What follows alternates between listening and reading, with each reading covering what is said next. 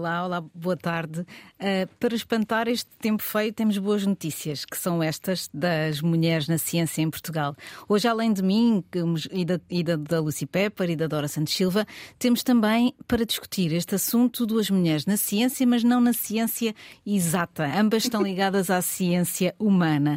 Temos a arquiteta e professora no ISCTE, no Laboratório Dinâmia, a especialista em urbanismo, Teresa Mara Mendes, e a psicóloga de formação, mas também professora catedrática e, sobretudo, neste momento, diretora da Escola Nacional de Saúde Pública da Universidade Nova, Sónia Dias. Olá às duas.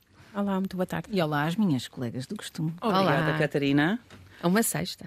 É uma sexta. Sim, é estranho. Olha, disseram-me há bocado que estamos a falar das mulheres na ciência e disseram-me, e eu fiquei admirada, que na, em Portugal, na ciência e engenharia, as mulheres fazem 52% de, de, da gente uh, nessas áreas. É verdade? Bom, não, antes de mais, boa tarde e obrigada pelo convite. Uh, não tenho presente esses números, mas não me admiraria, admiraria que fosse verdade, porque de facto uh, na academia a presença das mulheres cada vez tem sido maior, uhum. nomeadamente através dos estudantes. Uh, mas tenho bem presente que esse número é bem mais elevado nas ciências sociais, nas humanidades e nas artes. Sim. Não tanto nas engenharias, mas eu acho que para lá caminharemos. Dependendo das engenharias, não Incrível. das civis, mas sim. talvez nas biomédicas e nas outras biologias. Sim. sim. o grupo de mulheres é bastante superior. Incrível. E a arquitetura, como é que está? 50-50. Muito bom, muito bom. É, é, muito democrático. Sim. E sempre foi assim? Quando, quando a Teresa estudava, era assim? Uh, já era assim, embora não no corpo docente. O corpo docente ainda era marcado muito pela força masculina.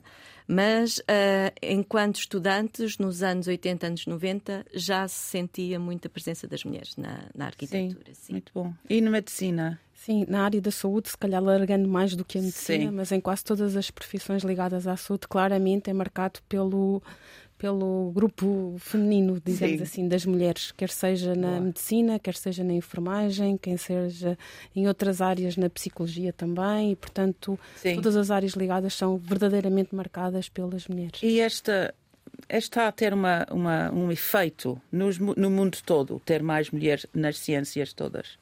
Ah, sem dúvida. Uh, eu acho que é, que é importantíssima a presença da mulher em todas as áreas. Quanto mais a sociedade esteja representada nas diferentes pois. áreas, mais os problemas são Sim. reconhecidos. Sim, Portanto, claro. Há, não há, há dois pesos e há duas meninas medidas e, e, os problemas são reconhecidos e Sim. são sentidos e são explorados. Embora eu acho que ainda nem, toda, nem todas as profissões, nem todos as etapas da, da sociedade, essa hum. representação ainda claro. está assegurada. Mas é ao nível do ensino, já começa a estar, e isso eu acho que é que é um bom indicador de que no futuro as coisas vão mudar para melhor. Sim, a, a Sónia Dias é diretora uma, da Escola Nacional de Saúde Pública, da Nova. Há muitas mulheres no topo, ou seja, sabemos que há muitas mulheres na academia Exato, em lugares intermédios. Não, não, não. É uma exceção? Um, estava exatamente a pensar nisso e o setor saúde acho que é um setor eh, muito interessante, para além de outros em que as mulheres representam grande parte, digamos assim, dos estudantes e até na, da, da, dos técnicos e dos profissionais profissionais de saúde e depois na academia também. Se nós olharmos depois para as posições de topo, uh, muda, muda, muda o quadro. E esse é um processo que provavelmente se vai também alterar à medida que o, o número de mulheres é muito maior, mas é claramente uma preocupação que nós mulheres também deveríamos ter, que é, hum. e há até vários, vários movimentos, digamos assim, de pensar estas questões da liderança no feminino e porque é que de facto, apesar de de, dos grandes números de estudantes e de profissionais, as mulheres têm muito mais dificuldade depois de chegar uh, ao topo, não é? E há aqui uma série de, de, barreiras, digamos assim, quer sejam culturais, quer seja de, por exemplo, de complementaridade com as questões familiares, claro. que também por questões culturais ficam muito mais a cargo das mulheres. Uh, as questões também de algum estereótipo associado às mulheres acaba por penalizar, digamos assim, uhum. esta ascensão que seria natural, não é? Mas, por exemplo, no caso da arquitetura e, e tendo em conta os acontecimentos desta semana, para não para não descolarmos aqui da realidade, mas também para usá-la como mote para esta conversa. Uh, Houve, houve, aconteceu esta, soube-se desta, desta espécie de é um, ponta do iceberg, de um incêndio de um, de, de, de um prédio que estava sobrelotado. E a questão é esta, por exemplo, o facto de haver mais mulheres arquitetas ou mais mulheres urbanistas faz com que nós estejamos a construir ou a formar cidades mais acolhedoras ou, ou não? Ou sustentáveis? Uh, ou as duas coisas, sim. faz com que nos apercebamos melhor daquilo que são as necessidades no espaço, por exemplo, à escala, do, à escala doméstica, das necessidades da casa para com, para com a família para com o papel da mulher na casa. E eu acho que isso tem evoluído muito. Se isso tem impacto ou não na cidade, uhum. eu acho que não há uma resposta direta, porque a cidade não é uma coisa que se muda de um dia para o outro. Ela é uma uhum. acumulação de habitações e de, e de edifícios que vêm de diferentes décadas e diferentes momentos. E esses não se mudam de um dia para o outro. São coisas muito duras, não dá para, para alterar mas há, dá para adaptar. E eu acho que sim, que há essa consciência da, do, da mulher e, sobretudo, da, da alteração do papel da mulher na sociedade no espaço doméstico, na família e no trabalho, sobretudo ao nível do trabalho e, e, e, tem implicações de outra ordem, nomeadamente o tempo que a mulher passa em casa, passa fora de casa, que é, que é necessária para fazer a gestão das, das atividades familiares junto das crianças ou das pessoas mais idosas.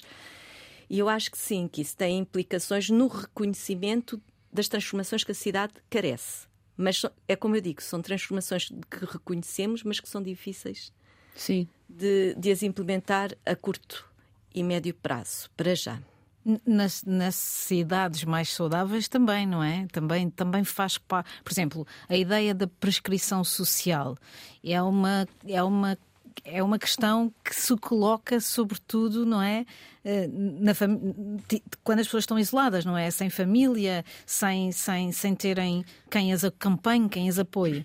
Prescrição social, se calhar só um bocadinho atrás e que se liga com as cidades, mas eh, do ponto de vista da saúde, o que nós sabemos hoje, e a Covid veio claramente tornar a público aquilo que era muito conhecido dentro da saúde pública, mas agora é de todos, é que há aquilo que nós chamamos dos determinantes sociais da saúde. Ou seja, tudo, quando falamos de saúde, provavelmente falamos de tudo menos do setor saúde.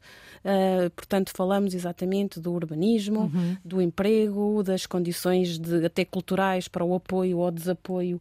Uh, a, a, diferentes grupos populacionais. Falamos, por exemplo, das questões das migrações, que também tem muito a ver, falamos da violência na cidade e, portanto, a questão da prescrição social surge no sentido de quando se começou a perceber, e vamos falar dos cuidados de saúde primários, portanto, quando a maior parte dos utentes chegam aos médicos, médicos de família e enfermeiros de família, parte das, dos seus problemas de saúde são, na verdade, problemas sociais. São hum. motivados muitas das vezes por isolamento, por questões emocionais, por vulnerabilidades sociais, económicas e, portanto, está mais ou menos estudado que, no mínimo, uma entre cinco pessoas, quando chega aos serviços de saúde, na verdade, as suas necessidades são sociais, emocionais e económicas.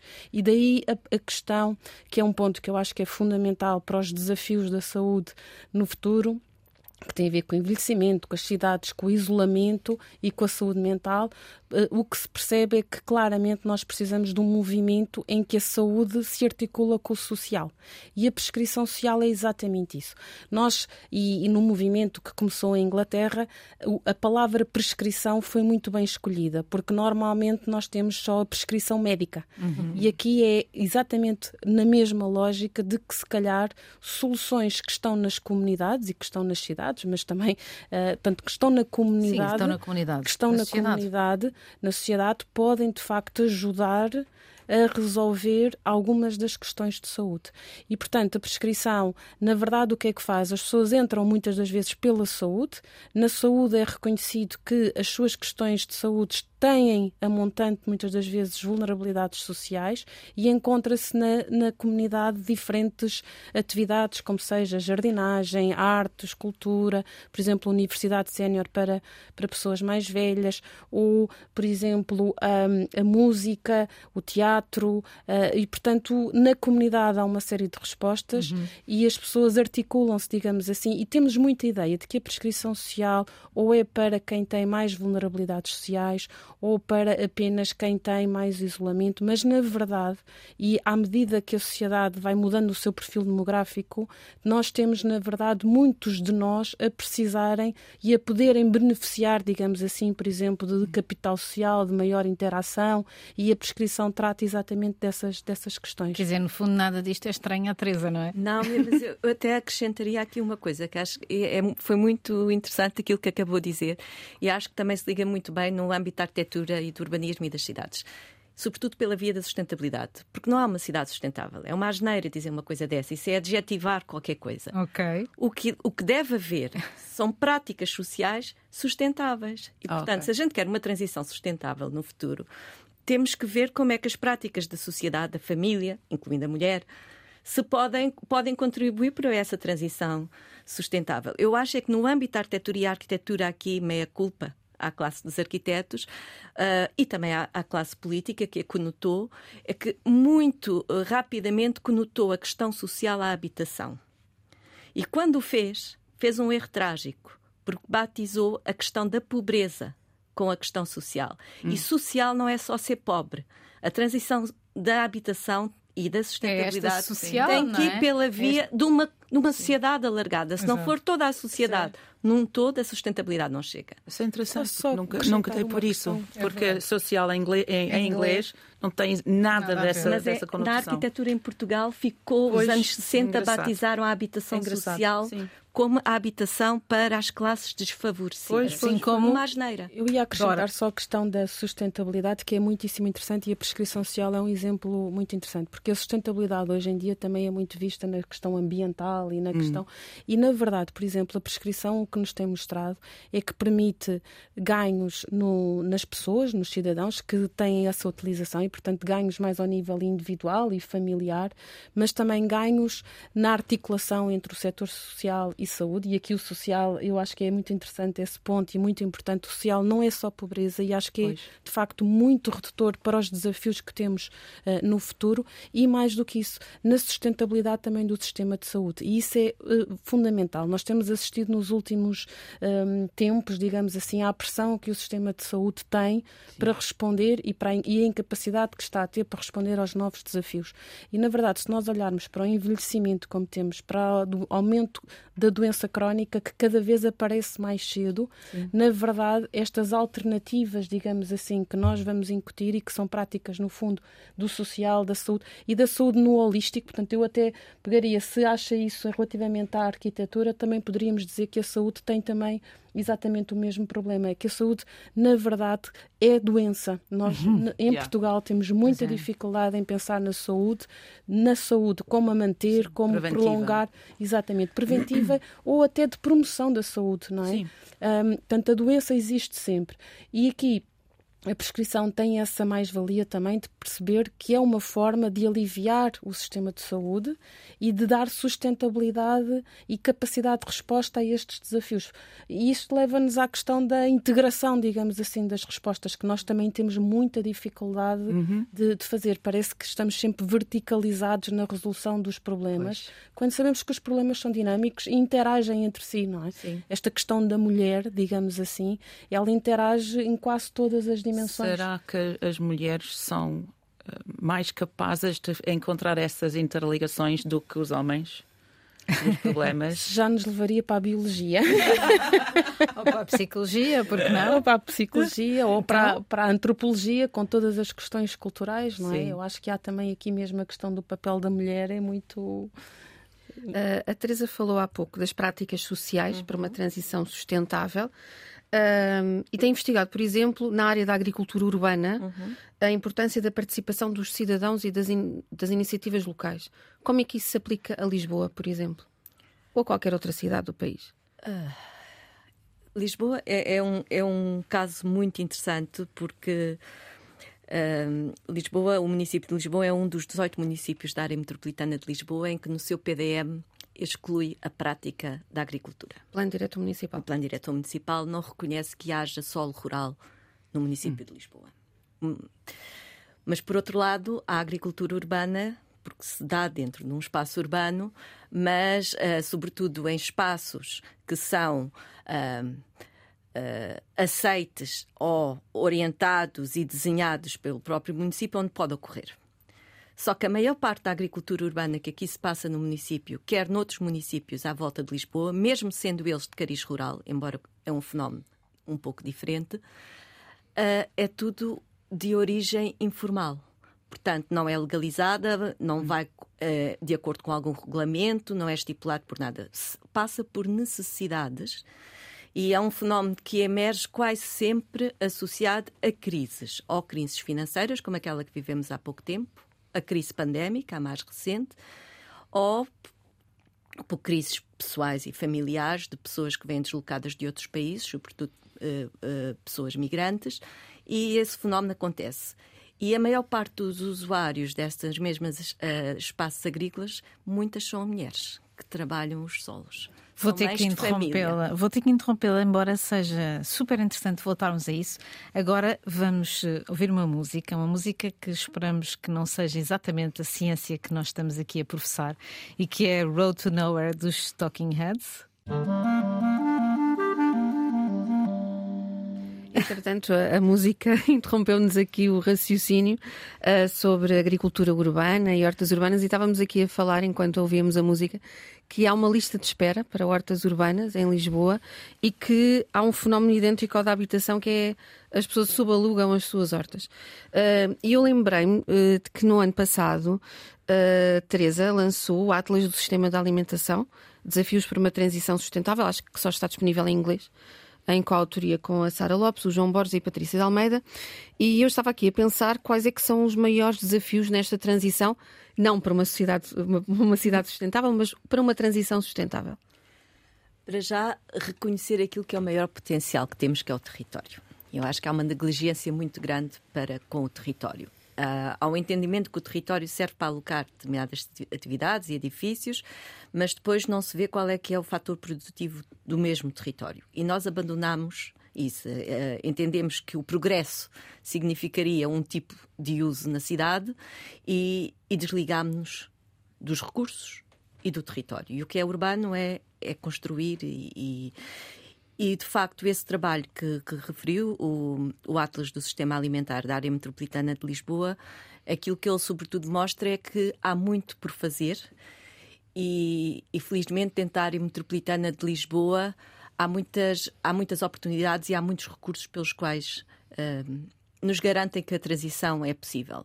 Nomeadamente o, o conjunto de território, o conjunto de edificado que está abandonado e que pode ser recuperado e reconvertido em novos usos e da perspectiva alimentar que temos uma quantidade imensa de solo com potencial agrícola que pode muito uh, eficazmente não responder a 100% àquilo que são as, as, necessidades alimentares da área metropolitana de Lisboa, mas a parte, da, a parte alguma das partes da população.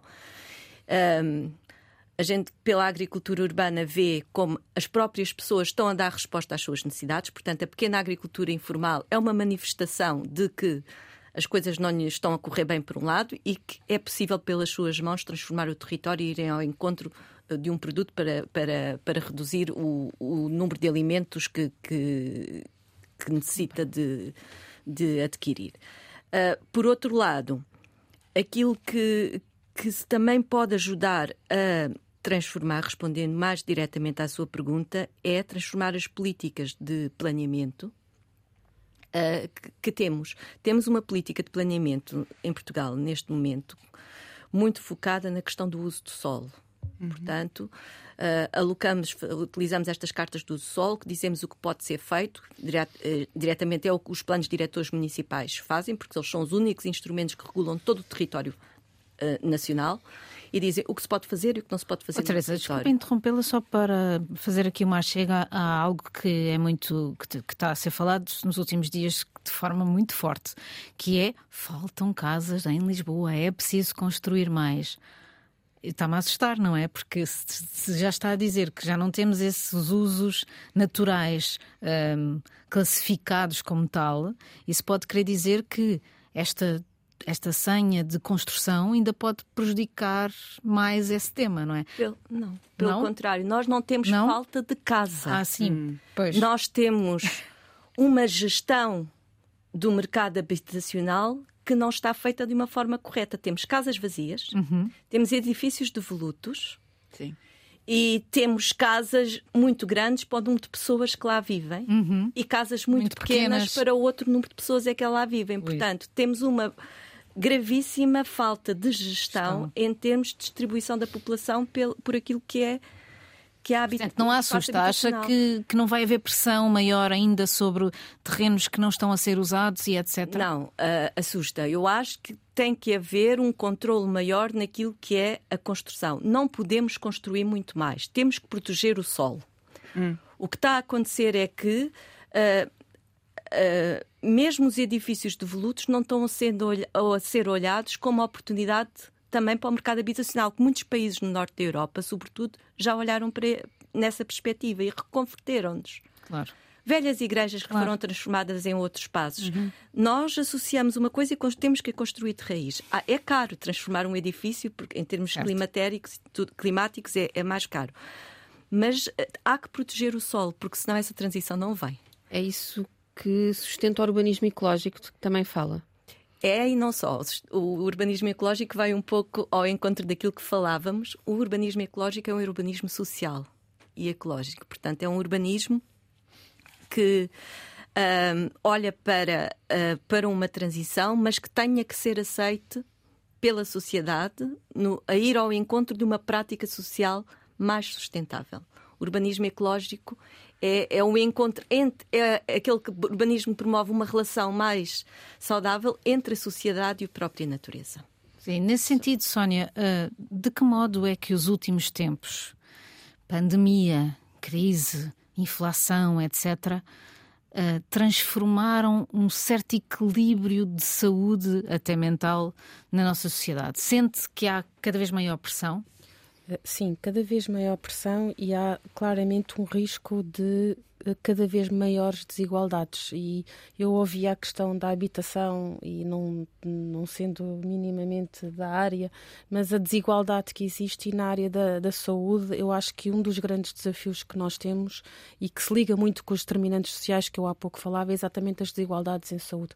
Nós temos claramente grupos, quando olhamos, por exemplo, para a carga de doença crónica ou uh, até mesmo nas questões da saúde mental ou na saúde oral, uh, claramente uh, um, o estado de saúde é fortemente marcado por desigualdades soci sociais e desigualdades em saúde, onde as mulheres, e voltando aqui um pouco, onde as mulheres são claramente muito penalizadas. E, portanto, aqui até é, focando agora, por exemplo, em políticas de saúde e na saúde de um ponto de vista mais holístico, claramente nós precisamos de ter intervenções que olham para quem mais precisa.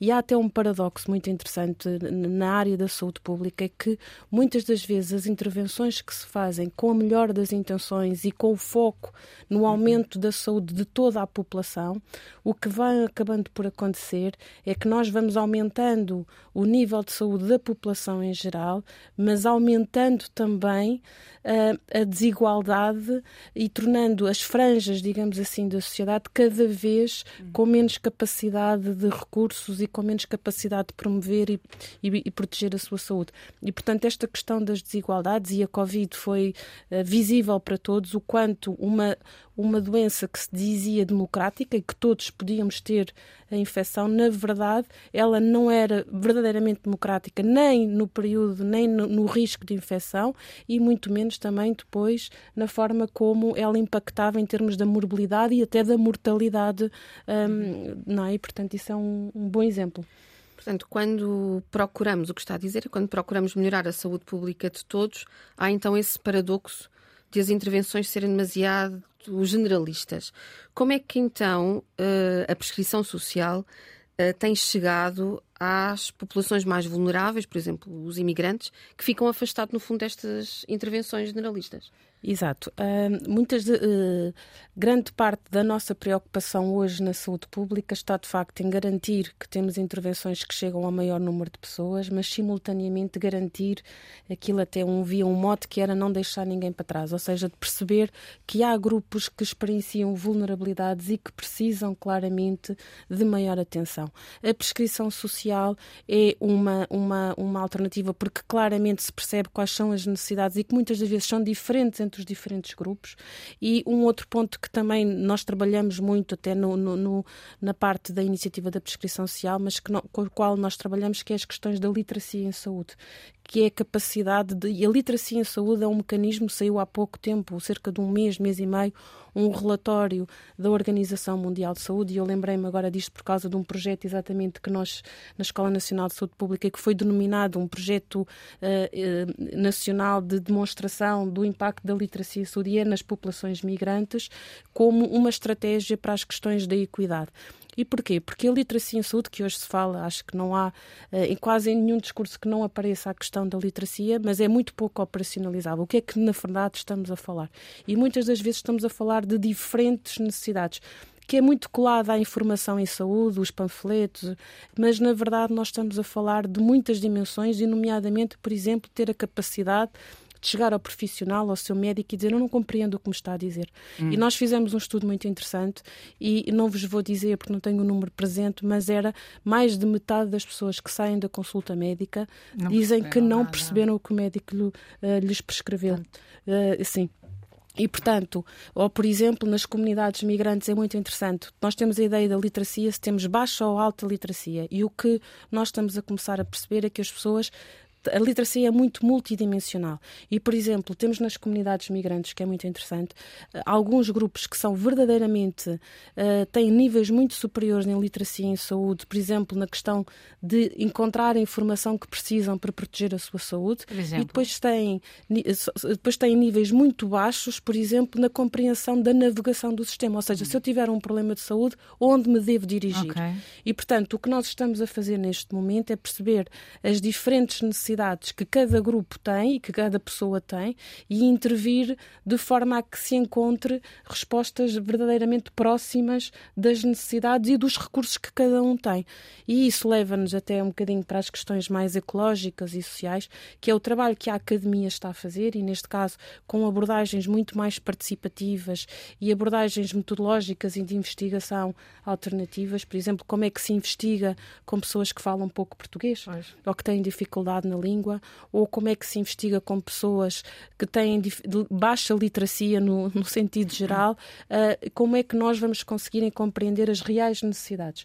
Por outro lado, trabalhar também em parceria, trabalhar com as estruturas de proximidade, quer sejam os cuidados primários, mas, por exemplo, ONGs ou outras estruturas que estão próximas das comunidades, que têm uma ligação muito próxima às suas necessidades e encontrar estratégias e soluções em conjunto que permitam verdadeiramente uh, resolver estas necessidades. E, portanto, a literacia em saúde, nesse sentido, tem sido uma estratégia que nos permite realmente aumentar as questões da equidade porque permite-nos ter estratégias que não são verdadeiramente generalistas e que vão apenas alimentar quem mais já quem mais tem capacidade e recursos. Até é? porque, falando de saúde pública, uma das é uma das palavras que nos, que nos chega à mente quando vemos as condições em que as pessoas os, os imigrantes, não é? Os, os, migrantes internos e maior parte imigrantes externos está neste momento a viver na cidade por todas estas condicionantes que existem.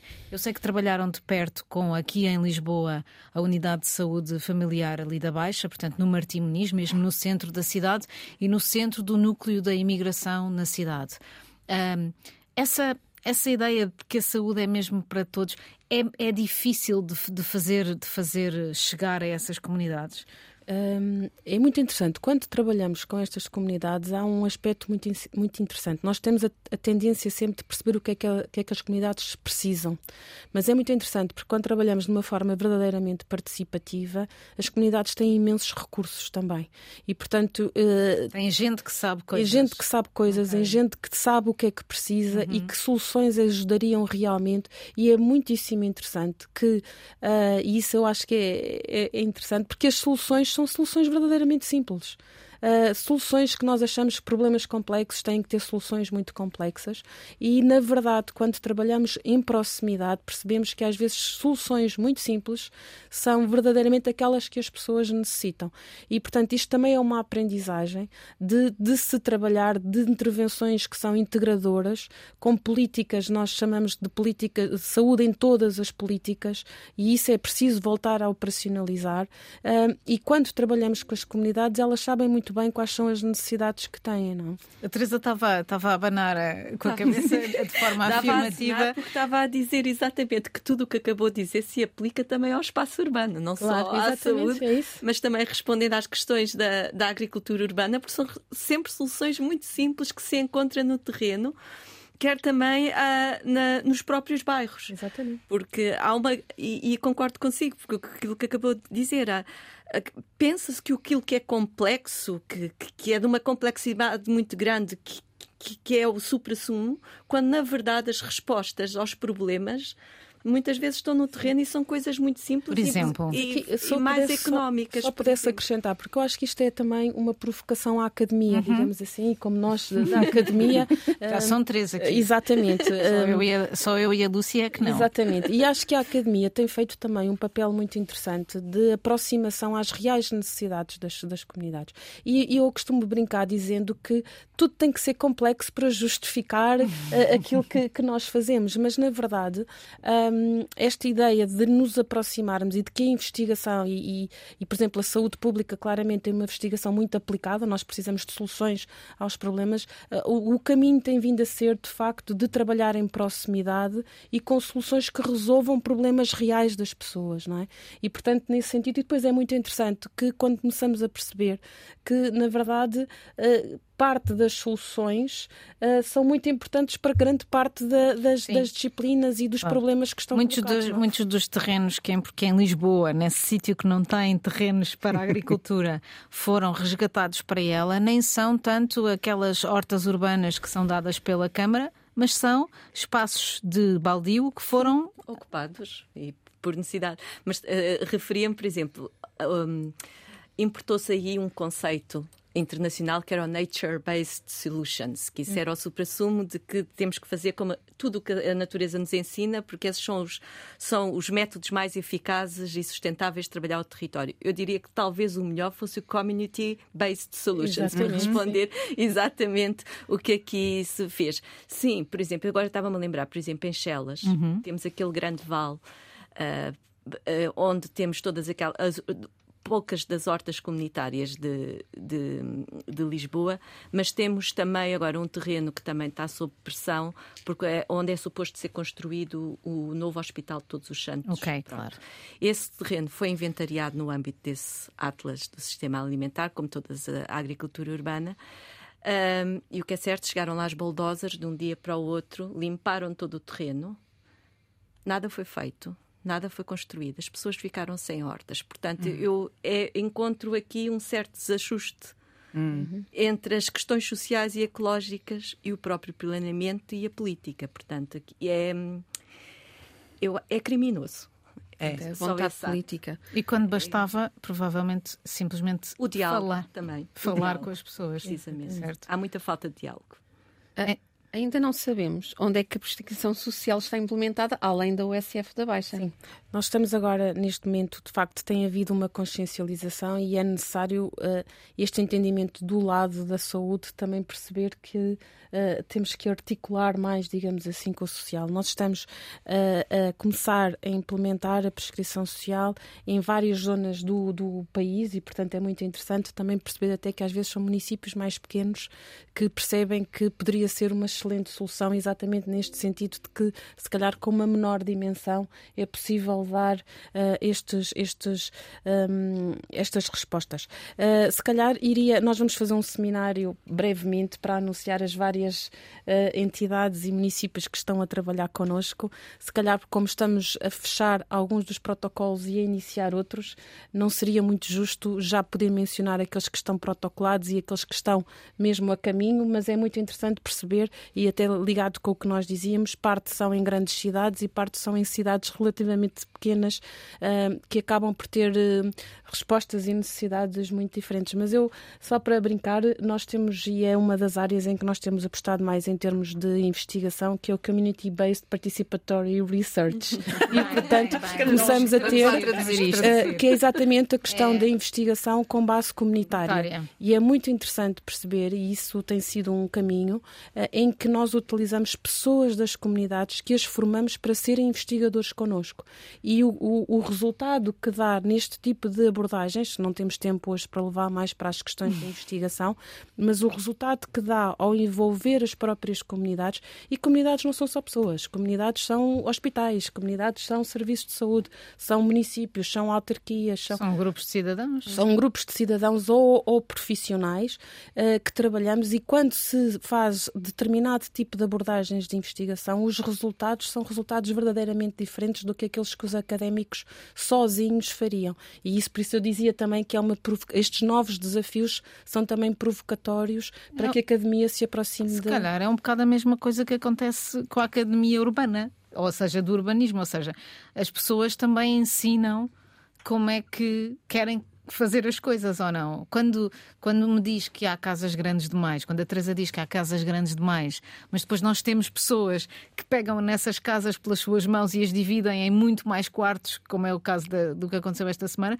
isso também tem a ver com isso, não é? Ou quando os jovens vivem todos em conjunto porque, porque as casas são de facto demasiado grandes e eles não conseguem alugar sozinhos, também é a sociedade civil, no fundo, a, a tomar conta das coisas. É, a sociedade civil toma conta das coisas mas há aí outros elementos que são um pouco mais complexos nomeadamente as questões financeiras, as questões económicas, o facto de maior parte de grande número de famílias estarem presos a, a, empréstimos, todos esses elementos são, são elementos que inibem e que dificultam uma certa mobilidade dentro do mercado habitacional. Uma pessoa não muda de casa tão facilmente conforme quer. É. Conforme queria. Eu, eu, eh, vamos terminar esta conversa numa nota positiva, porque eu acho que há aqui uma desta das mulheres na ciência fica a nota de que a ciência eh, vai ser e é cada vez mais a ciência das pessoas, dos cidadãos, dos grupos de pessoas normais. Obrigada a, a todas. Obrigada. Obrigada. Obrigada. Mais perto de si.